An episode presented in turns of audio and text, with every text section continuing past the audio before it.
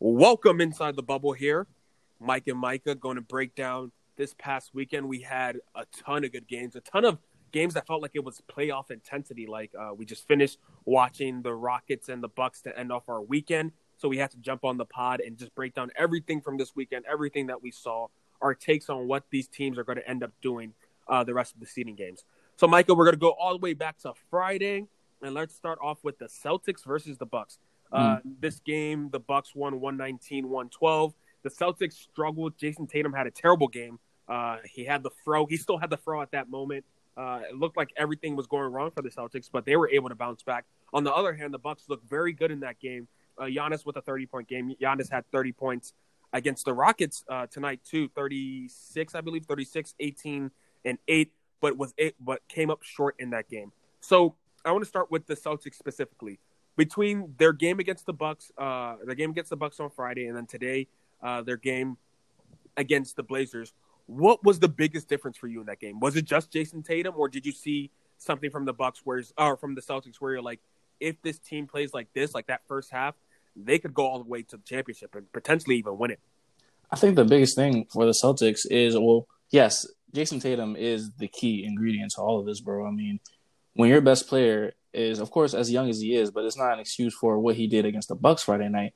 When he comes back and he does what he does today against the Blazers, you're going to have a better result. Uh, Jayson Tatum is, we all know, he's probably one of the most talented young players, like just just raw potential, and it's still being tapped into on his side. But when you go from only making what two buckets, he shot like what two of 18, two of nineteen yep. against yeah against the Bucks, and then you come back and you put up thirty points, thirty four points, shooting fifty percent from the field.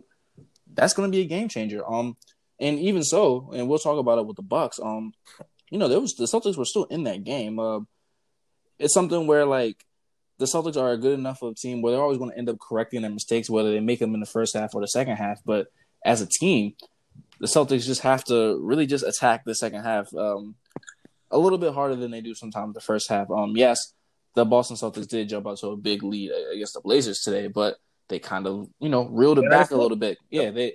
It's one of those things where, like, if they could just complete a full game, I don't know if a lot of teams could beat them, not just in the East but the league. So, uh, yes, Jayson Tatum is the recipe for success. Um, him playing 40 minutes is something that kind of needed to happen. I think he just needed to get back in his groove. Um, they'll probably give him a little bit of a minutes restriction for the next game, but uh, you have that going on, it's a great thing. And shout out to Jaylen Brown, who's probably been the most consistent player. I was even just, though it's only been, Yeah, even though it's only been two games, bro. I mean, Jaylen Brown, he needs the love from national media. It can't just be one of those things where like he's getting snubbed or wherever it is. This guy is an all star player, and then I think going forward, we're gonna start seeing him in some All NBA conversations. He is he's a beast, bro and uh, I'm he's going to keep taking over. And if that happens, if you get one of those situations where you're getting 50, 55 points from your two best players, I think they're coming out of the East, and I just say that now, really. So I like what I saw from the Celtics. I just want them to pull a full game together. That's all I want from that team.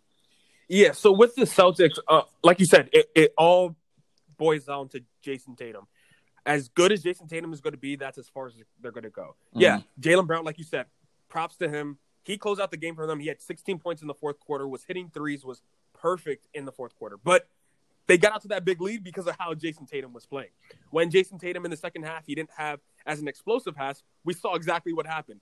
The Blazers were able to come back and make this a game. So if the Celtics want to go far, Jayson Tatum has to be on his A game. And we talked about this in our group chat. They need a big. Mm-hmm. Unfortunately, mm-hmm. like there's no way that uh, Tacko's going to be playing because he's not even active.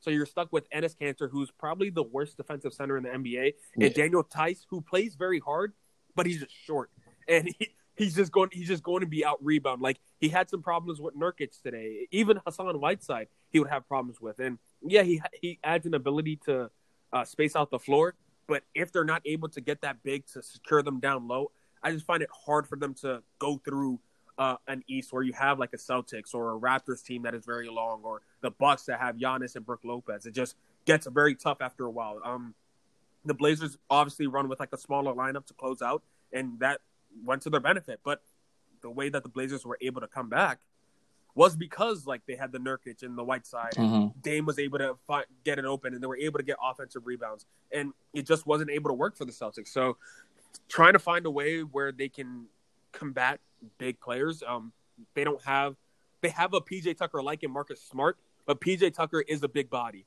Marcus Smart is a great defender, but he's not big enough to be on the low post with those big guys. We saw PJ Tucker on Giannis all night tonight, and he was able to, even though Giannis went off, he was able to give Giannis some fix. Yeah, throw him Gian- off the game a little bit, just a yeah, little bit. Yeah, he altered his game, and you don't have that person that can do that for um, the Celtics yet. So I think that's their biggest problem uh, going into it. But moving from the Celtics, let's go. Let's go to the Bucks. Mm. Bucks, on the other hand, um, I mean, we saw them the good and the bad Bucks. We saw them be able to close out against the Celtics, but then we saw him not be able to close out against the Rockets. I think the biggest thing right now is uh, Wesley Matthews and Donte DiVincenzo are getting a lot of minutes. hmm And without Eric Bledsoe there, they're trying to split those minutes up, and it's just not working. They went two for twelve from the field, uh, from three from three point line. That's never going to cut it. Uh, Giannis right now, he's like Shaq. He has a different body type, but he's like Shaq. Yeah, the games When- are so like similar. Like they Yeah. even broke it down earlier. Mark Jackson had a good. uh He was talking about it early before the game. It was it was really interesting. and It was a good comparison in my opinion. Yeah, he's like Shaq. And the reason why Shaq was really never able to win until Kobe came was because in those last second shots, you're, you're not going down to the low post for 10 seconds of Mhm. somebody backing down and doing a jump hook or trying to get in the lane and lay it up. He's going to need somebody that's going to make those shots. That one, that one B person or that two is supposed to be Khris Middleton. Khris Middleton, granted, he had a pretty decent game, but in the clutch moments, he was nowhere to be found. He missed two threes, he rushed shots, and he wasn't able to get it done.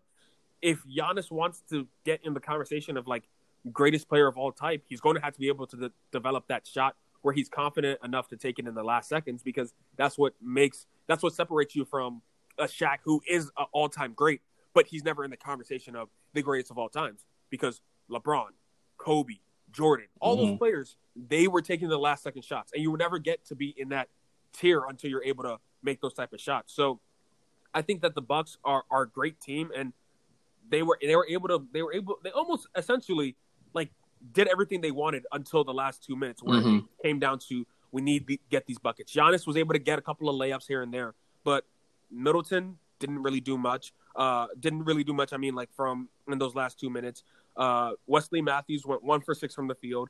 DiVincenzo went four for ten, and you didn't really get much production from the bench. So, Michael, what what exactly do the Bucks have to do in these next six games to fine tune and get themselves ready for uh, the playoffs and even try to make it to the NBA Finals? Because you are a proponent of one of the East teams, and I think we're going to get to them eventually in the Raptors. Are going to end up beating the Bucks. That, that's that's what you're saying because they don't Mhm. have that closer yet. So, what do the Bucks need to do to be able to get to that next stage? Honestly, and it might take a couple losses on the way, but luckily they do have the one seed, you know, pretty much secured. Yep. They're gonna have to take some losses, and they're gonna have to take them not relying on Giannis. I want to see Giannis in a different light. First of all, and you mentioned it, which is a great, very great point. They're missing Eric Bledsoe to- like so terribly right now. For as maybe underrated as he's been, maybe his like whole career, bro. He's such an important piece, and he provides consistent scoring, like that you're not going to see. Like Eric Bledsoe will get you a solid 18 to 20 points, and that's exactly what they need right now. Because in the 50 minutes that Donte DiVincenzo and Wesley Matthews has played, neither neither of them have gotten over you know 20 points total, and that's in two games, I believe, unless I'm looking Yeah. at the stats wrong or stuff No, like that. you're not. You're not. Yeah, they they have basically uh, attributed nothing to the score, and it's basically been the Giannis show. Um, on Friday, Khris Middleton only put up 18, and today he definitely put up his scoring. But only consistent here is Giannis scoring 35 plus points and doing whatever he wants on the court. But this is the stagnation that can't happen for the Bucks. Not even just to get to the finals, we even get past the Eastern teams. Yes, the Bucks have a, a great you know unit around them, but when you're too reliant on your big guy, and basically this is Giannis, and you're too reliant on just one style of play, you're going to lose. And we saw this last year in the playoffs, in my opinion. Um, with you know, as far as Khris Middleton just not showing up, he showed up tonight, and they still found a way to lose. I want to see the Bucks honestly change up their lineup a little bit. I want to see other players, you know, find a role. I, honestly, I kind of want to see Kyle Korver play more minutes. Uh, maybe they can do something with him where he's getting maybe 25 plus minutes and, and just kind of just pacing them and taking up more shots and things like that. Because right now the formula works some nights for the Bucks, and it's been working all season, of course. But honestly, I think teams have found. I mean, you know, they've had enough time to really just look at the Bucks and see what they, you know, see them for what they are. And yes, Giannis is going to do whatever the hell he wants on the court. We know this. But you until can't, you, you can't win by yourself. It's just not yo, you literally cannot win by yourself, and everybody knows that. And even I'm not gonna lie, I don't even know if they can win with Khris Middleton putting up 25 plus points a game, along with Giannis's 35 points. If they split 50 points, I don't know where the other scoring is still coming from. Even if Eric Bledsoe comes in and gets you that 20 points, that's around that 70 points. I, I don't know if Brook Lopez can even get you 15 points. I don't know if I don't, I don't know if Wesley Matthews, uh, excuse me, Wesley, uh, Wesley Matthews is going to pick up you know the production. I mean, yes, the Bucks are going to have to lose a couple games, in my opinion, and I think they will in the process of kind of finding themselves with or without Eric Bledsoe. Um, Eric Bledsoe coming back is going to help them, but damn, I don't want to see Giannis go out like this because he is a great player, and you know, for as much as I say about him, he needs to succeed just for his all time, like for himself. Because and what are MVP is good for? What, what is an MVP without you know uh, at least a finals appearance? Without a finals appearance, it's, it's nothing. it's it's literally it's nothing. Yeah, Like if if this year, if Giannis doesn't get because I think last year was a little bit premature because hmm Giannis was only what in his fourth year or so. Like, yeah, we- absolutely. We, we I think we were a step ahead. If this year, after you you learned your lessons, you got your licks from Kawhi last year, and you're still not able to get to the finals, uh, even though we say the East is a lot better, the East is still relatively weak. Your first round matchup, you're not even like you're playing 25 minutes a game because you're going against the Nets. You're playing. He's going to play 25 minutes a game first round. The second round, you get potentially what the Sixers maybe or Mhm. the the Celtics or who who knows maybe the Raptors. Yeah, it's a little bit of a tougher matchup, but as great of a record you have, you should be able to produce um, in those moments. For me, the Bucks, uh, the Bucks are just one piece away. If they had like a Lou Williams type or Oh somebody like that, it, it would it would help them tremendously. Um, Khris Middleton, the thing is, he's not somebody that handles the ball. Mhm. Like we we saw him a little bit today, but he's more of when Giannis is driving, he's a kickout guy. Most of the most of the guys on this team are kickout guys, and until you're able to have somebody that can create their own shot, and in the last ten seconds you trust them having the ball in their hand, Mhm. it it's not going to happen because we saw what the Rockets did last uh last minute and thirty. Giannis would drive, and there were three Rockets defenders there.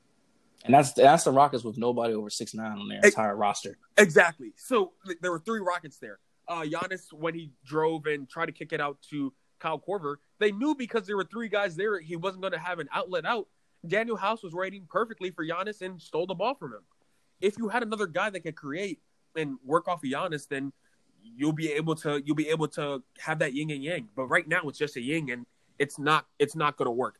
I think I think this is unfortunately what ends up leading to super teams and Mhm. stuff like that because you get so tired after a while. You're like, dang, Bro, it's the reality of the situation, bro. I, it's keep, like I keep doing this, and it's like I'm not able. I'm not able to get over the hump.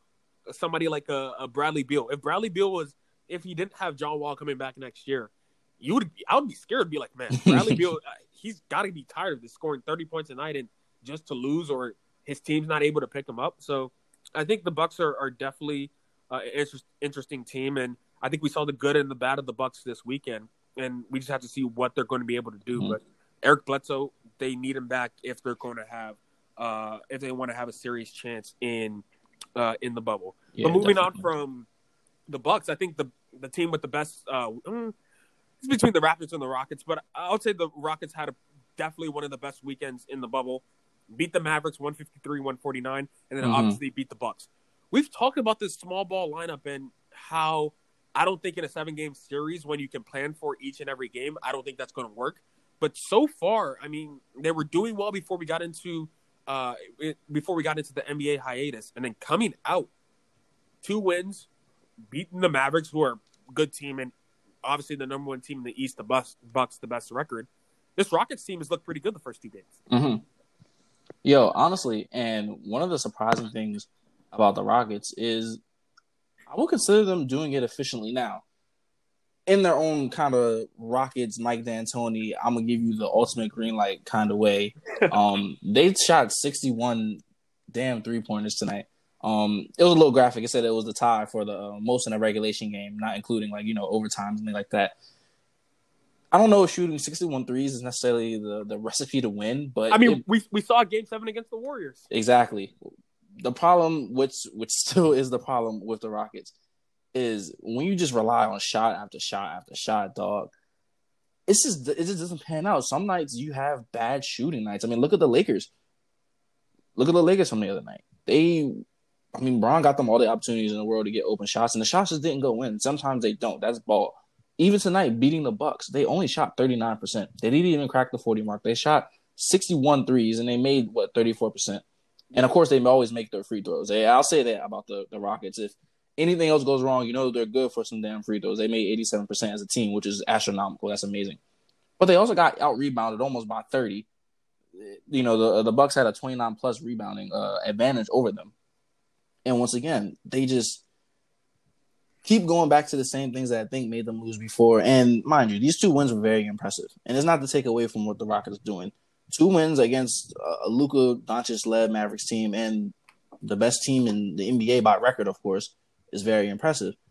But I just I don't know, bro. I really want to see them at least with one big, get somebody over six ten, because honestly, until three minutes left in the game, wait, maybe even less, maybe two, maybe a minute thirty left on the clock tonight. I thought this was going to be a bad loss for the Rockets just because they literally could not stop anything in the paint. And luckily, the Bucks kind of threw it away from them. But the Rockets, man, I mean, I don't want to keep you know being the dead horse, but they got to do something else. I mean, yes. I mean, we, have seen we've seen the show before. Exactly. We, we, know exactly how the season ends. Exactly, and it's just like I want to see better for them because any team with with you know Russ and Harden, and especially Harden being able to score at the output he you know he can, at his mm. best, he's a, he's a pretty. I would consider him a decently efficient player when he's not just jacking up shots. And Russell Westbrook is the perfect complement to him, but they have nothing else. Still, it's almost like the same thing that happened to um to Russ and KD. We know when they finally, you know, when it was just them two, it was just them two and nothing else. Yes, they could go for 30, 40 a piece even, but when it comes down to who else is there? Um, Rockets playing PJ Tucker at five. He held his own against Giannis, but I'm not giving him that leverage against guys like AD or something like that. And yeah, I, am not giving. I mean, he that. went three for twelve from the three point line. Like exactly, but I mean, when that's just the type of get brand new basketball you're playing, I, I guess is how it's going to happen. Um, live or die by the three. They definitely want to die by it, but they got two key wins right now, so they're kind of learning how to play a little more. You know, it's like they're not. It's almost like they're going three or they're getting a foul. So in that way, they're kind of playing the most efficient style of basketball, but sometimes you have to make those tough twos, and sometimes you have to kind of blend the lines and have a post game and things like that. And it's just not a part of their game. They really just it's almost like they're playing a five out, which they are actually just playing a five out, and it's pretty interesting to look at. But I don't think it's a recipe to actually win. Um, I think they'll get a big soon, and I don't think it's going to be this year. But uh, yeah, man, the Rockets are still just the Rockets, and it's going to die out eventually. But it's fun to watch right now. That's what I was going to go to. It's extremely fun to watch right now. The Rockets as a team have the makings of like they have the makings of almost an off-brand warrior. like mm-hmm. it's like like personally for me, people may I Steph is the greatest shooter. Steph or Clay, you could decide. They're top they're top three, and yeah, the only greatest, other ones Ray Allen. Like yeah, greatest shooters of all time. James Harden, he's an amazing shooter, like a great shooter, but he's not at that level. And then Russ is like he's that that Clay type. He's great defensively, and he can he can get when he gets hot, he's like stays hot. But Russ is never as consistent as Clay, mm-hmm. and Harden also is not really as assistant uh, uh, as consistent as Steph. So Charles Barkley before the Warriors won always said, "You can't win with this style. It's impossible to win with this style." And the Warriors proved him wrong. That yes, you can win with this style, but at the same time, the Warriors also got lucky with with that style without KD. When it was just Steph and Clay, the reason they were able to beat Bron was because Kyrie and Kevin Love were both hurt. Mm-hmm. And when Kyrie was able to go, we saw what happened. They up three one, and you're just not able to win. Like they weren't able to win that way. Obviously, they got KD, and that changes the whole equation. But Barkley, low key, he was kind of right with that analysis. It's not. It's not that it's impossible, but to be a sustained winner, it's hard to win by just constantly chucking up threes. And I think the Rockets are at a place where it's working for them. They they they played a they played a game where it was 153 uh, 149 and it was a fast-paced game. This game was a little bit slower pace where Giannis is getting ready and he's just driving or they're trying to find the best shot and they were able to play that. So they're able to play different styles, but over a 7-game series is that going to be able to be successful? I don't know. Against against the Lakers team, I highly doubt it. Yeah, like, nah. like you said, AD uh, being able to just dominate PJ Tucker. Harold uh, Clippers, their strength isn't their big men, so that may be a better matchup for uh, each other. But at this point, I don't see it. I don't see it sustaining uh, to get you a championship by any means. But it, it, it is a fun game, and they're a fun team, and they're two and zero uh, so far in the bubble. Uh, moving on from that team, we're going to go to the Raptors and the Lakers. Mm. What a game! What a game! Uh, the Raptors completely dominated the Lakers. I just have one question: Can the Raptors repeat as back-to-back NBA champs? honestly, and which is I didn't even, and I don't know how it just slipped my mind. First of all, Nick Nurse, he probably should win Coach of the Year. Coach of the year. Yep. Yeah, and it was proven last night. The kind of you know the way I would almost call it a dismantling of the Lakers. Like you know that first half, all the first halves have been pretty much close, but that second half, man, that that gap, like it was just, oh man, the, the Raptors somehow have the same exact record. You know, at, at this point, you know, playing what sixty four games, maybe uh, I believe it's that or sixty five games. Yep. As they did last year, and they don't have a top five player. Um. So yeah, Nick Nurse, Coach of the Year. Shout out to just that whole team, just being a great basketball team, bro. Um, they all play their role perfectly. Uh, Kyle Lowry, he he will never get 14 rebounds in that manner that he did again, but he will get you 22 points and he will get you about six or seven assists. Pascal Siakam will get you key buckets. Um, he was a little bit spotty last night as far as just like you know his field goal percentage and not hitting them all, but that's okay because when you have a great team around you, and especially you know the way that starting five gels, they make it work. And I do think they could come out of the East, especially how the Bucks really don't have that that key third piece to supplement guys like Giannis and even supplement guys like Middleton, somebody that can create. Because the Raptors, I mean, yes, Pascal Siakam's game isn't necessarily like finesse, but he puts the ball in a cup. You guys, you know, you have guys like Kyle Lowry who he just makes a smart move every time. We saw what VanVleet could do. Uh, we saw what Van, Van could do in the finals last year, where he was able to have his moments where he'll take over for three or four minutes and just go off. Exactly. And that's key when you're playing, you know, in the playoffs. And I think the Raptors are primed for another, you know, late run. And I, you know, they weren't necessarily on my radar coming into the bubble, but after just seeing them against the Lakers, and I kind of think this trend's going to happen where they're just going to end up playing better and better and better, especially with the team defense that they play. That I think they could easily make a, a Eastern Conference Finals run. And I would expect them to be right there. And um, man, I mean, if they match up with the, the right team, like if they play the Bucks again, and the Bucks play, you know, how they did today, I think they could possibly be in another finals, which is ridiculous.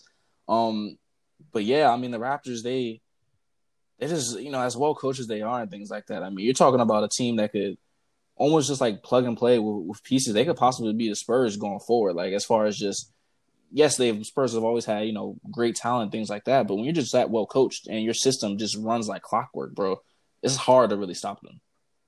You you pointed it out perfectly. The Raptors, I think, are now Spurs East. I, I truly thought that the, the Raptors were literally the Atlanta Hawks for the Mhm. longest time, but firing Dwane Casey, which I was not a fan of, definitely the right move. Nick Nurse knows how to coach great basketball. Not good, but great basketball. Pascal Siak, like, and also Masai Ujiri knows how to draft. Oh yeah, shout out. Like he's the goat. We we don't know this though. We, we know. this. Siakam, OG, like all, all these guys. Like, shout out to Masai. The Raptors, I think they're just perfect. The way that they're constructed is just perfect to defend any team. They can go big, they can go small. Like, it's no, it's no problem for them. They have Serge Ibaka coming off of their bench. If they want to go super big, they can have a Marc Gasol Serge Ibaka. If they want to go small, they can go ahead and take um take uh, Ibaka uh take Gasol out. I mean, and throw in a normal power or uh, a Rondae Hollis Jefferson and just some just good players. And they know how to play basketball together. Yeah, I think it's kind of an anom- anomaly with Lowry scoring. Oh, uh, yeah. 33 and going 50 percent from uh, the field. But I do think they can they can make a long run. Uh, To be honest, I thought they were going to take a step back, losing Kawhi, and I mean, why why wouldn't I think that? Everybody Exactly. I think I, I don't think anybody thought that would be at the you know at the same pace or even better as a team. Yeah, I. But I, I thought about it. I was like, wait, Kawhi also did sit a lot of games last year, hmm and they were winning, and they they were able to produce, and that was without OG.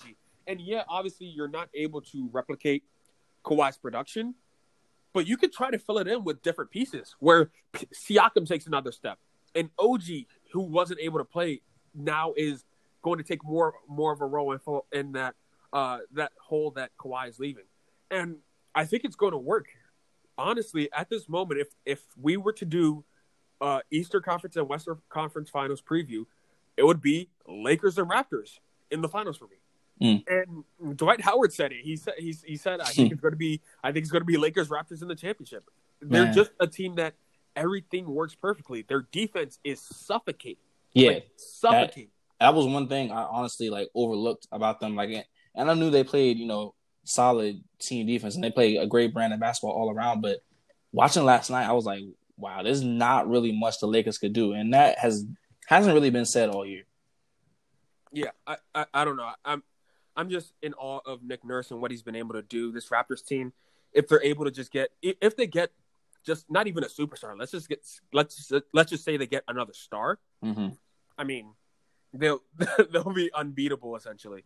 Um, I want to go over to the Lakers. We obviously talked about Lakers night one, uh, Clippers Lakers. What a great matchup.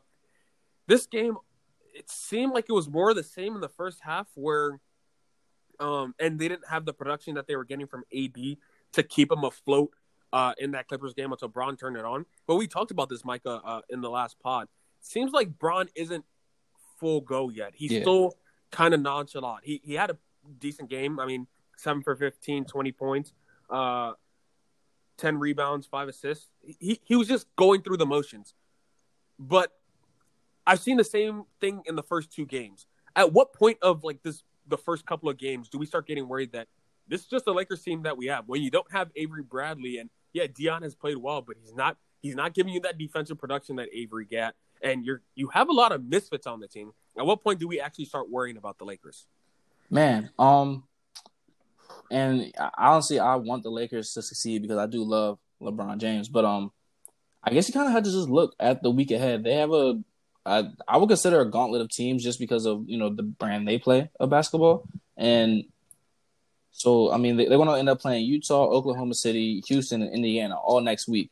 So four really competitive teams. And you know, looking at Houston after just beating the Bucks, they're going to be looking at this as you know another test for them. Prime time on TNT on Thursday night. But this is going back to the Lakers. I mean, these and none of these guys. You know, teams are, are teams that you can really start slow against. I mean, maybe Utah, but even then, if if you play sloppy basketball and slow basketball against Utah, they're just going to really just grind you out and beat you that way. That's their style. They love playing slow. Exactly. So that's that's not going to really work with them. Oklahoma City. I mean, I've seen CP3 literally be tactical and, and beat teams off of them just not playing, uh, you know, smart basketball. The Houston Rockets. I mean, that'll probably be the one game where I feel like the Lakers will have a, a way better chance simply because you know we mentioned it when talking about the Rockets that AD is going to end up probably getting like 40 just because I mean the style of you know post play that they have is way different than what the Bucks have, and if AD is being posted up by PJ Tucker, it's not anything he's going to be able to do. Um, and then Indiana, I mean, yes, it's- Indiana, but I, honestly, they're one of my you know they've always been one of my sleeper teams, and I think a week of them playing with you know with Victor Oladipo in the lineup, they're going to be a tough team on Saturday. So if I'm the Lakers, man, it's time to go. Um, maybe Bron was just kind of getting into uh, you know, just the feel of things and kind of the flow of things. But these two losses worry me. Well, not the two losses, these two games, I should say, uh, worry me.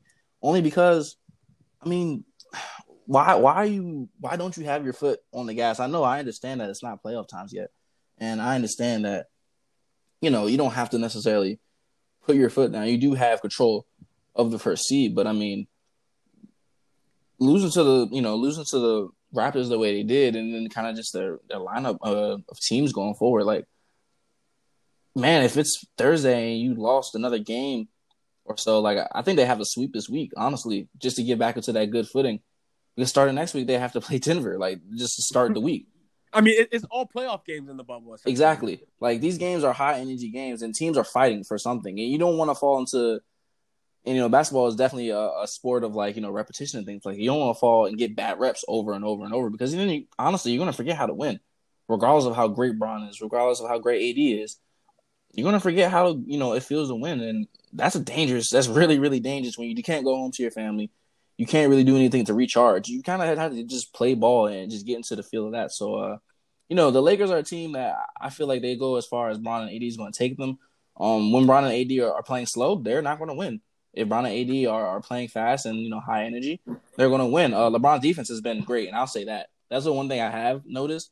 Yep he has necessarily, you know, he's been slower on the offensive side, but that man's defense has been locked down, and maybe that's kind of it too. Maybe he's kind of just feeling his way through it and trying to get more great defensive reps because I know he, you know, he can turn it on. Um, it's no excuse for AD to like only take like seven shots or whatever he took um against the Raptors. Maybe he was kind of just taking the night off. Who knows? But uh, the Lakers are more capable of what they just showed, and I think they're going to show it. And if they don't, it's kind of troubling for them that's that's what I'm confused about. It's I don't know if I'm worried yet or not, but you, you, they're going to need another win. At what point do you like decide to turn it on? I don't know if Le- LeBron knows his better, knows his body better than yeah. anybody else. So maybe he's still just easing into things and not wanting to go hundred exactly. But the first two games, yeah, LeBron was great defensively. Offensively, his shot wasn't falling. Wide open shots, he's just not hitting. AD had a great game against the Clippers, kept the Lakers in it but was terrible against. He might have uh, just been tired or something like that, like yeah, for just carrying a load. Was terrible against the Raptors, and it's not that I'm worried that uh, LeBron and AD won't be able to turn it up in the playoffs. Is what exactly are they going to get are surrounding them? What are they going to get to help them? Who's going to? Because we talked about it. You're going to need a guy like a Dion to step up one game, a J.R. Smith to step up mm-hmm. one game, because two guys, unfortunately, you can't do it by yourself. No matter how many points you want to score, you're not going to be able to do it by yourself. And I mean, LeBron had a LeBron had a, a decent game, twenty points, uh, ten assists, and all that. But the Raptors were still able to body body you guys and take your will, and you weren't able to do anything. Like you said, this week is important because if you go one and three this week, it's a problem. Yeah, you're in a bad because spot. you are you are playing all playoff teams, and if you go like one and three, it's a problem. Two and two, yeah, okay, sure. Three and one, uh, okay, you guys are fine. But this week is going to be pivotal to see because if we sit here this time next week, Lakers went one and three this week. I am not picking the Lakers to go to the to the finals. You just can't. Yeah. Because at that point you would have lost a couple of games and you're like, all right, the buck stops here. We're going we're going to turn up and this is that. And LeBron's gonna have to take over in one game. I don't know. I, I'm not worrying yet for the Lakers, but I am I'm getting very, very close to it. Mm-hmm. But moving on to the Lakers, let's go to another LA team. The Clippers. Uh, Clippers obviously lost to the Lakers, but they came back with a vengeance against the Pelicans. Uh, Paul George, uh, regular season P, had another had another amazing game. Twenty eight points, uh, eight for eleven from three. Kawhi did his thing, and everybody, literally everybody on the team, uh, contributed. Without Lou Will, without Montrezl Harrell, they smacked the Pelicans. Mm-hmm. Uh, if if I'm another team in the West, uh, I'm nervous. Like yeah, if if they start to get in their groove and they're starting to knock down shots like this, it's going to be tough to beat that type of team. But what did you see from the uh, Pelicans Clippers game? Man, um, so I'll start with the Clippers actually because I think this is the perfect win for them to get back on their feet without their two probably their most important pieces outside of Kawhi Leonard and Paul George. Um, I mean, when you win a game like they did in the fashion that they did, when you have guys like, man, you have you have guys like Joakim Noah. I mean, yes, he didn't do much, but he's out there and he's giving his all. You have guys like JaMychal Green out there who I mean, maybe I just underrated his three point ability, but for the last two games, knocked yeah, knocked a couple of threes down, bro. like spot up threes. I think this is his second game, maybe with like three three pointers made and kind of just doing it, like just knocking them down with ease. You gotta have man, you gotta have Patrick Patterson playing 22 minutes in 2020. Um, you know, and these are guys that are just you know filling in for when the stars come back, when the two six men, possible six men of the year, come back. Um, yep. Which is pretty damn scary, honestly. Um, you know what Giannis is going to do. Not Giannis, I'm sorry. You know what Kawhi Leonard is going to do. Um, he was a little bit inefficient, but that's okay because when he gets to the line, he makes a shot. And if Paul George can do what he does as far as just shooting a high percentage, may I don't know if Paul George can consistently make eight three pointers, but uh, if he makes four, that's okay. Bro. I'm fine with that because you know he's going to be able to score points. And then when you just add Lou Will to that, who's good for a, a good 18 to 20, you had Trez Harrell, who's good for a good 13 to 15, but he's going to play lights out defense. this team is starting to look like that team that we thought early on was the possible, you know, a possible team that could defeat the Lakers and get into the finals. And with the way the Lakers are playing right now, I mean, it's really possible. I mean, maybe more so than ever, the West looks extremely wide open. You know, it's just been two games, but still, I mean, these games matter, especially going into you know building momentum up into the playoffs. You, you want teams like the Clippers to show their dominance without their star players coming in, without you know being at full strength. Because when it all comes together, it's going to be you know it's going to be one of those things where they're going to have to gel and, and just play that brand of basketball. So um, I mean, hey, if Paul George and, and you know the really the key here is because everybody else, in my opinion, on this team is going to show up when it matters. But if Paul George can get you that 25, you know, moving up to 28 points. An efficient, you know, style, not not turning the ball over, um, not really making dumb mistakes, not really trying to do too much. This team, man, they're looking like one of those teams that's going to be really hard to beat them, and they're already going to be like that. But if you have this kind of, you know, the perfect brand of basketball that they can play, and I hope they start to play and you know show more of it. This team is going to be one of those teams that you're going to see in the Western Conference Finals, possibly being a Finals team. So uh, the Clippers look dangerous, I don't really. I mean, for the Pelicans, and I'm just trying to avoid it. But please play Zion, bro. That's that's that's all I want to watch. Like, only reason I'm watching Pelicans games is for Zion. If you're not playing Zion, I, I really do not. I don't want to see Lonzo Ball go two of six, two of ten. Like, bro, I get it. Put... And they keep saying that they're playing him in these in this burst, like this burst they're not. He, he played, bro. He played under 15 minutes in a 48 minute game, bro. Like it's it's just it's not going to work. Um, I mean, I think we talked about the Pelicans. At this point, they put themselves in a position where yeah. they have to win the rest of their games, go six and zero the rest of the way to get into a play-in. Because uh, right now, yeah, who would have thought the San Antonio Spurs are Pop. currently in that ninth seed, Fucking just Pop, out of nowhere. Pop was able to just sneak in there. You got San Antonio, Portland, New Orleans, Sacramento, uh, who looked who looked good. Um, looked good in their first game. Kind of struggled. Mm-hmm. Uh, kind of struggled uh, today. But the Pelicans, they they put themselves in a position where uh, they have to win out. And let's let's let's actually group those teams together right now. Um, the Grizzlies are 0 and 2 in the bubble at this point, which is surprising which, to me. Which uh, a loss of the Spurs and then uh, a loss of the Spurs and then they lost to the Blazers. Blazers lost to the Celtics today, so there's a bunch of just shuffling going around. Do you think that there's a chance because the Grizzlies schedule? I don't think it gets much easier from here. Let me see if I can quickly, uh, if I can quickly pull up pull up the schedule. But I don't think the schedule gets much easier from here. And then you're at a point where it's like, oh, so you have a, a pivotal game against New Orleans. Mm-hmm. If New Orleans is able to win that, they're able to get a full game on uh, the Grizzlies. Then you have Utah, OKC, Toronto, mm. Boston. Oh my gosh, those last three games for the Grizzlies are well, really those last five. I mean, really every single game. Besides that, really honestly, what it comes Besides down to Pelicans game, yeah. yeah. So really, it's really important to win this game on Monday for them or tomorrow for them because if they don't win that game, bro, I don't know if they win any of the next five games realistically, unless like unless Oklahoma City blows it. Man, uh, yikes. Like you, like first of all, you have to pray that like the Bucks are the Bucks and the Celtics are just resting their mm-hmm. players because they already have everything locked in. But if those teams are full go, the Grizzlies could straight up just fall out of like not even be in the play-in game. We could have two two teams that we didn't expect, like a Pelicans and uh, uh Blazers, or a Spurs and a Blazers, or Spurs and Pelicans in that eight night season. Man, uh, if I was a betting man, and and I don't really get into that side, but I might have to right now because uh, I would bet for the Spurs and Blazers to probably be in those play-in games. Uh, Who would have thought? Yeah, I love. I, I love. I mean, Pop is just he's just a goat, man. Pop is always. Who yeah. Nobody nobody talked about the Spurs once in the restart. It was all oh the Pelicans, the Blazers, oh the eight nine versus the Grizzlies, and now we're looking at it. We're like, wait, hold up, they're here. the ninth seed is occupied right now by the Spurs, and I don't know. I don't see because let's see, the Blazers are current. Uh, the Grizzlies are currently two games ahead of the Spurs, mm-hmm. and they are. It looks like two and a half or three and a half uh, up on the Pelicans.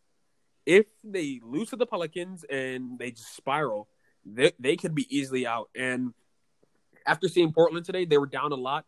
Uh, they fought back. I think their team is really, it's really, really a really, really good team. Gary Trent from Duke, I think he's taking that next step. Yeah. Carmelo is playing his role that's a tough matchup in the first round if you're the Lakers. You do not want to see the Blazers out of all of those teams. Oh, absolutely not. And um, I was talking to one of my friends about it today. I'm like, man, if I still think the Lakers will be able to, you know, edge them, um, you know, edge them out. But I mean, that's one of those series that might even go to seven just because of what they can throw at you. We know the Dame factor, we know Dame time, and I wish, I wish he would have took that shot today. He had that open look. It's okay. I, Yep. I, I get it. That was his shot to take though. He, he thought he had a timeout, probably. Yeah. that's the only reason. The you know the Chris Webber thing. He probably thought he had a CO, which is you know I guess it happens sometimes. Getting the heat of the moment. Um, that's still Dame shot. Dame needs to take that shot. But you know, regardless of that, the Blazers, man, what they can do, and you know, just the, the way they can score. They're not going to play too much team defense, which that's probably the only thing that I hate seeing about them. Uh, they they don't necessarily, you know, it's kind of the same thing with the Boston Celtics. Yes, they have a guy like Nurkic down there, but he's not necessarily he's not going to be that guy. And of course, Hassan Whiteside, but what are you getting out of out of these guys that's going to be able to stop guys like AD and stuff like that? I mean, they didn't they, they didn't stop anything today. Exactly. In the first half, they didn't they didn't stop anything. Exactly. 128 points. And I think that's and I think that's going to be kind of the story with them. They're going to be able to put up a ton of points. Like they're going to be able to shoot the lights out. They're going to be able to score with any team in the league. But when it gets crunch time, who's going to be able to do it? But um, you know, just them being a, a possible eighth seed is is scary, just because it might be one of those nights where Dame puts up forty five and CJ puts up thirty, and you might get and there's You- nothing you can do. you might get Melo spotting up 21 points, and Gary Trent might make five threes, and Nurkic might end up with a 15 and 11 game with three blocks. And then what are you doing about that? I mean, even if you win that game, it takes a lot out of you when you have to play again in two nights or uh, in a night, you know. So the Blazers just optics coming in. I don't know if they're necessarily a team that I will watch for as like a possible like Cinderella team, but they're going to cause fits for whoever they play in the playoffs, which is very scary. Um, but man, if it's just between like you know them and the Spurs, I would take I would take you know the Blazers, but uh the Spurs, dog. I mean, for a team you just don't even talk about at all. Don't talk. Don't think about. Uh, let's let, let's run through the Spurs schedule real Mhm. quick. Um, they have the 76ers who we'll get to their game in a little bit. Uh, Denver, Utah, the Pelicans, Houston, and Utah. So two games against against Utah. Not Utah is a slow team that doesn't really like to push the pace. Mhm. That's what the Spurs like to do. Um, the Pelicans, who knows where they're going to be at that point? Uh, Denver is is is going to be a tough one. So it's not like it's a gauntlet like the Grizzlies. So if the Spurs can just tread along, Man, they, they have a chance. They have a real chance. they could easily win four out of the next six games. Yep. I think that's really actually realistic because you know honestly, in the most toss up, the two toss up games that I'm kind of like that will either put them at a split or you know uh, possibly like a, a losing record will probably be the Sixers and um, Houston. But everybody else, I, and, you know, of course, Denver is going to be one of those games that's also very important. So out of those three games, But Denver, Denver's a young team. and Exactly. You know how how Pop does with young teams. Exactly, and I think that's one of those things where they could just out, be, you know, be out coached and you know pick up a win, and it'll probably be a great game and all that. But you know, outside of, of Philly, when they're going to have to face Brett Brown, one of the Pop's disciples, and Houston just does whatever they want on whatever night. You don't know what Houston team you're getting. Um, you know, they might be able to go four and two, and you see them right there, and that's Yep. and that's one of those things where it's just like, I mean, eh, we go back to it all the time where you kind of always want the better, you know, a better coach team and a team that could play. I don't want to say the Spurs necessarily play positionless basketball, but they do a good job of kind of just blending, you know, interior defense with uh, perimeter defense and kind of just getting good shots when they need to. They push the pace, which is it's it's good for them, and they kind of just make it happen. So I mean, I wouldn't be surprised if they're right there. Yeah, I, I, I totally agree with you there. And uh, DeRozan had a good good game. Uh, Murray is working, and Mhm. it's just a team that's just going to be steady. They need another superstar. They need either Lamarcus Aldridge to go back to Blazers days or something like Mhm. that. Because if they want to make some actual noise, but to make the playoffs, they are they have a chance. Yeah. they definitely do have a chance. Um, moving on from them, I want to talk about uh, Saturday's games with uh, we had three blowouts, even though the score doesn't indicate it for the uh, the Pacers Sixers. That was a blowout. Mhm. game. Oh, It- yeah. it was never really close. But you have the Miami Heat, the Oklahoma City Thunder, and the Indiana Pacers. All three of those teams are second tier teams that we don't really talk about as teams that could potentially be in a finals or Mhm. maybe an Eastern Conference Finals. after watching those games, or is there any team there you can be like, man, they're gritty enough and they play a game well enough that I think potentially maybe they can find themselves in uh in a finals because you know you have a Chris Paul who's a vet and Jimmy Butler and Bam and T.J. Warren going. you're not going to get that obviously every game, but Victor Oladipo is coming back and getting into the mix.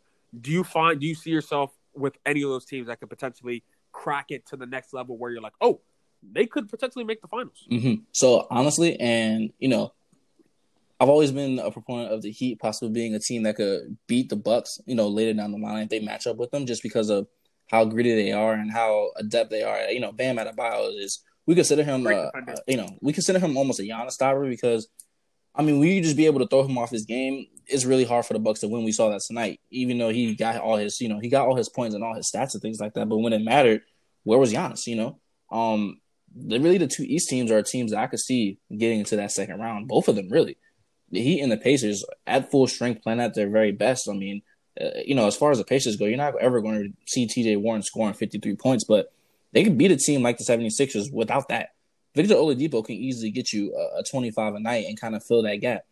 The 76ers are a team that, you know, they underachieve greatly, and I think that's pretty much their destiny until something shakes with them. So I don't see them as true contenders. The Heat, in the, on the other hand, I feel like just the more they play, the better they get. And, you know, um, in the regular season, of course, they absolutely, um, you know, they absolutely control their division and things like that, almost a, a, a 10 game lead. But I mean, shoot, this team is well constructed to beat any team in the East. Um, and honestly, I like them a lot against teams. I mean, just looking going forward, bro, they have a gauntlet as well. Their first three games next week are teams that they could all possibly face in the playoffs. And I think it's going to be a little test for them. And of course, they play Indiana too. So in the next what in the next week or so, they play Indiana twice.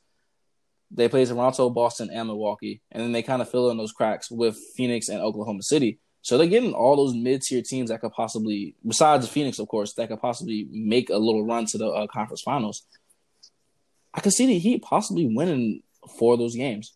Like realistically, um, I think they could beat Boston. I think they may be uh, may be able to beat Milwaukee on Thursday night.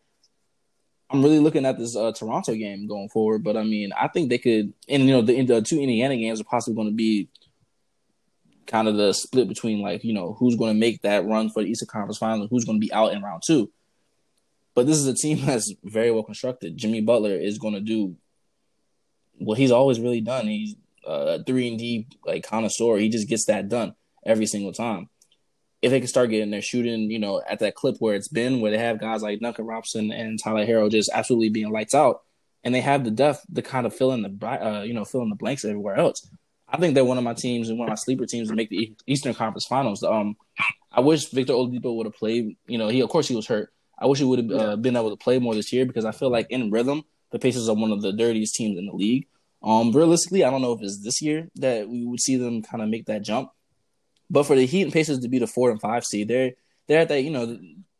And I wish you know I don't know if the rankings and stuff are going to flip enough to where they don't see each other in round one because I don't want them to necessarily see each other in round one because I want them to beat other teams like I want them to beat pretenders like the Philadelphia 76ers and I want to see what they do against a team maybe like the Celtics because I think they could take them in round one or round two really. But uh, I would say the Heat is probably that team that's like they could possibly make that run. And I'm really looking forward to see how they play honestly.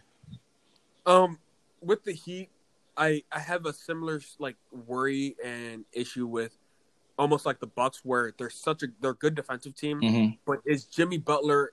We've seen Jimmy Butler close before, but can he close consistently? We saw it in the mm-hmm. in the Raptors series where he almost was able to close them out in Game Seven, but he wasn't able to, and that's my biggest question with um the Heat. The Thunder, it's just the West is a god. Yeah, like I love CP3, I love Shai, I love uh, Gallin, Gallinari. I, I, love their whole team. It's just the West is just so talented that it's not realistic for real. I think they fall short. If they match up with the Jazz in in the first round, oh yeah, they could definitely mm-hmm. upset the Jazz or maybe a Nuggets team. But besides that, not much. Like you said, the Pacers. If if Oladipo is able to get to eighty five percent, ninety percent, they're ten deep, bro. They're ten deep, like roster wise. Like they they can put out any ten that is working with the that's, without TJ Warren. Like yeah, that's that's that's that's a team you you are very scared to see because they have a Miles Turner who can body, be a big man in, in the paint.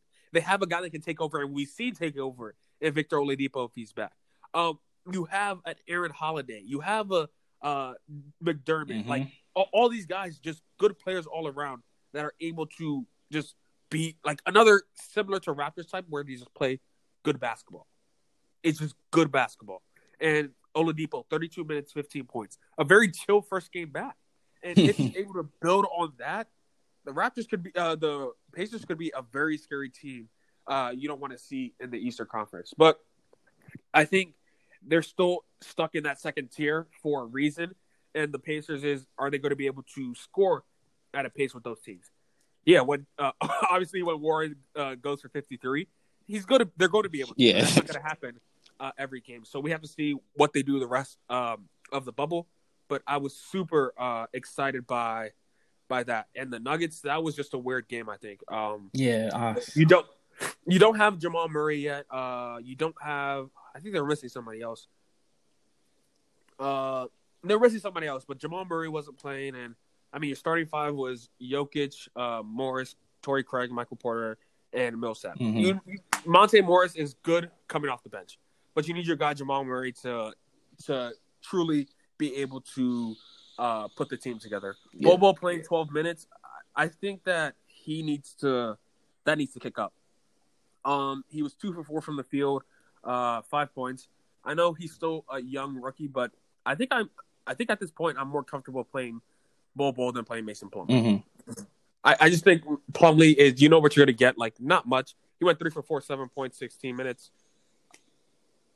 I think you get more out of Bo in in 20 minutes, and you just take Plumlee down to 10, 15 minutes if he even gets those type of minutes. But maybe they're just trying to build Bo up, and I understand the process with rookies, ease them into it. I think that's the same thing we're seeing with the Pelicans do with Zion. Like, yeah, he's going to be amazing, blah blah blah, but we're going to ease him to it. And if that's the case, yeah, sure. Um, let's let him ease into it. But the Nuggets have a very small window of where you have Jokic. Uh, you don't have to pay like Jokic. You gave Murray your his deal. Michael Porter's still getting better. Bol Bol is there, so it's you have a three four year window. So it's not something that you want to waste uh, trying to ease everybody uh, into it. Um, Mhm. I think we covered essentially all the teams that are worth covering. Kings, Magic, nobody cares. Uh, Suns, Nah, uh. Suns, no, nobody cares about. The Suns did beat the Mavericks, which That's interesting. interesting. It's interesting. Yeah, I was, I was gonna say because the the Suns now after they beat the Wizards and they beat the Ma- uh, Mavericks, if they get on a roll here, they can potentially maybe try to sneak into. I think they're too far back to be able to sneak in, but Mhm. two games so far, and Devin Booker, man, Yeah, he is he's special. He he he's talk, yeah, very talk about a guy taking a next step, bro. I mean, and it was crazy. He's always been that all star caliber player, and he's finally starting to get that love. But like, this is probably the most of Suns have ever been really since he's been there on a national type of stage. Like they're they're there, so they're getting the love a little bit right now. And you're seeing what a good Suns team is capable of if they actually have you know a good infrastructure and coaching around them. They're really talented. I mean, yes, they're a young team, but dog, they they go about nine deep too, which is pretty scary. Um, if you got a guy like Dario Saric do what he does off the bench, you know, give a good 22 minutes and get 13 points. That's uh, it's a it's a low key like bro. just good good players. You have like a, a vet like Ricky Rubio. Mhm. You have Saric. If Oubre was playing, like you would have had Oubre. Exactly. Ayton is getting better. Uh, Booker, like it, it, when you were looking at the team, it's like, oh man, this got it's a lot of guys on this team that you, that you know that have produced in the NBA before. And honestly, it's a team that they could keep together too. It wouldn't be one Yep. of those things where like you have guys like, oh, my value is so much greater somewhere else. These are all all the guys are with the Suns except Devin Booker for a reason, really. Um, either they were lottery guys or the guys have been traded there to get other assets from other teams. But I mean, now that they're there, they start winning a couple games, and I don't necessarily think they're a team that can sneak into the AFC. I think, like you said, they're too far back. But this is great for them for momentum going into the next season whenever Take that the next starts because now you you know on on a big stage like this, you're like, hey, we can compete. Let's start playing a better brand of basketball and let's get this thing rolling. So the Suns being here is honestly really important, and almost the same for the Wizards. It's really important for them to be here because those are the teams that are they're like just great basketball, like you know, consistently great basketball. Like if they could just play that at a consistent level, they would be teams that would be you know have better records and, and be able to play a better brand of basketball. So them being here is honestly really important just for their future going forward. You don't want to see teams like them left out just because I mean these are the these are the young future you know teams that can take over in the future. Yeah, this is this is where I get upset that we don't have just you could keep it East and West, but for playoffs you just take the top 16 Mhm. teams either record wise. Because after watching like the Nets today and Orlando Magic, they were pretty good, but obviously they've lost Jonathan Isaac Mhm. now. Like I would rather see a Suns team like a 116 Suns uh Bucks where the Suns if Devin Booker gets hot, yeah, there's there's a potential he could take a game. No, we're going to see the Nets and we're going to see the Bucks, and the Bucks are going to steamroll the Nets because the Nets don't have anybody there. So that's why I'm such a big proponent of the one uh, 16 matchup. But quick hitters, Micah, for uh, tomorrow. Uh, we have well, let's say one, two, three, four, five, six games. Mm-hmm. Uh, just quick hitters of uh, who do you have winning this game, and maybe give you the player of the game. So we'll start at 1:30 Raptors Heat. Oh, that's just I would rather see that at nine o'clock. But regardless, I think Toronto wins this game. Um, I have Pascal Siakam playing a, a more clean game. You probably get, you know, around that twenty five point range. I think he'll end up being played the game, but it'll be a you know a great game, and that's that's way better than NBA TV t- uh, an NBA TV game. But uh, I, I would say Pascal Siakam for that, and Uh, Raptors. yeah, I agree too. I think the Raptors, their defense is just uh, suffocating. And there's been some like reports about Jimmy Butler didn't go to practice. And Mm. They don't know exactly if he's going to play yet or not. So I'll stick with the Raptors. Uh, Nuggets Thunder, another fun game. Um, who do you have winning that one? Um, I'm gonna take the Thunder in this. Um, yes, the Nuggets have the potential to do whatever they want on the court, but um, a lot of guys are day to day right now, and uh, if I'm not mistaken, I think Will Barton might be out tomorrow, something like that. I think they're recovering from um, you know, the games that they played. So uh, I would take CP3 and his veteran leadership taking this tomorrow. Yeah, I, I, I take the Thunder too. Uh, unless Jamal Murray's back, I think if Mhm. Jamal Murray's back, they, they bring out like their playoff type of lineup and what exactly they want to do uh, going into the playoffs. If Murray is there, I'll take the Nuggets. If not, uh, Thunder. Uh, super quickly, we already know who's winning this one. Pacers Wizards. Wizards are putting up good fights. I love my Wiz, and they don't really have a star there, but obviously this is the Pacers game. Yeah, it's Pacers all the way, man. It's not really much Yeah. to say about it. Yeah, uh, hopefully Oladipo is able to take another step. Uh, arguably the game of the night: Grizzlies Pelicans. Uh, both teams that are zero and two, looking for that first win in the bubble. Who do you got? I have the New Orleans uh, New Orleans Pelicans. Um, I really, really hope they free Zion. Um, if not, Brandon Ingram's going to do his thing. Uh, he'll probably end up with a thirty piece. But uh, if Zion literally plays twenty minutes, it's going to make so much of a difference. I don't know why they keep capping him around that fifteen minute mark. But um, I'll take Pelicans. All right. Uh, whew, this, It's harder than it seems, bro, because like you don't know what team you're getting from both. yeah, because the Ja looks so good, and they, they played a great game against the uh, great game against the Spurs today. But coming off of a back to back, yeah, I'm sick. I'm, I'll take Pelicans. Uh, let's see if Zion if they increase his minutes each and every game. Um, Spurs 76ers. We didn't touch on the 76ers, but they had a really good game. They had a really bad game. Uh, they're they're an up and down team, and that's what they're always going to be. Uh, who do you have in this game? Um, I'm going to take the Philadelphia 76ers. Um, you know, I talked about it with the Spurs. This is one of those games where like they might lose it and they still might be able to go like 4 and 2. So um I would take the I would take the 76ers, but uh I still think they're on the hot seat as far as teams that might be pretenders going forward. And that's the exact reason why I'm taking the Spurs. I think the 76ers are pretenders here. Uh, it already seems like they had four months off. Yeah. Why exactly are you guys getting in fights in the second game of the bubble Man, free Shake Milton, bro. with with Shake Milton? Like, come on, man. Like, that's that. The 76ers, that was the biggest thing about them where they're like, they don't really get along. And four months off, you don't got, have to see anybody, and you're already at each other's throats. It's not a give me the look. Spurs. Give, give me the give me the Spurs and give me the uh, uh, pop led team. And to cap off the night, the Lakers are back in action against the Utah Jazz. The Jazz coming, they're blown out uh, by the Thunder on Saturday. Who do you got in this game? Um, it won't be a blowout, but I do have the Lakers taking this. Um, it's time for Bron and AD to do exactly what they need to do, and it's time for them to put a dominant performance together. They kind of need to because, like we mentioned, it's one of those things where, like, if they don't get on a roll now, when are they ever going to? When are they going to get up? Um, it's time to start right now. Start, you know, Monday, fresh week. Let's get to it. Let's start getting these wins. Yeah, I think this is the easiest game of uh, the week essentially for them, and I think this is this is Bron's game. This is Mhm. Braun where he's like, all right, time to wake up. Is we're getting close to the playoff time. I think it's a 30 point game for Bron. You have eight and eight assists, seven rebounds, something like that. AD is going to uh, contribute his 25 and 10, and the Lakers uh, get back on track. But that's going to do it for this episode of Inside the Bubble. We'll be back next time to discuss more games, discuss where we think each team is at in in their bubble and how many more games that they have. And as we get closer to playoff time, starting to break down the standings, the matchups, and what we think is going to happen. But for Mike and Micah, thanks for listening, and we'll see you on the next episode.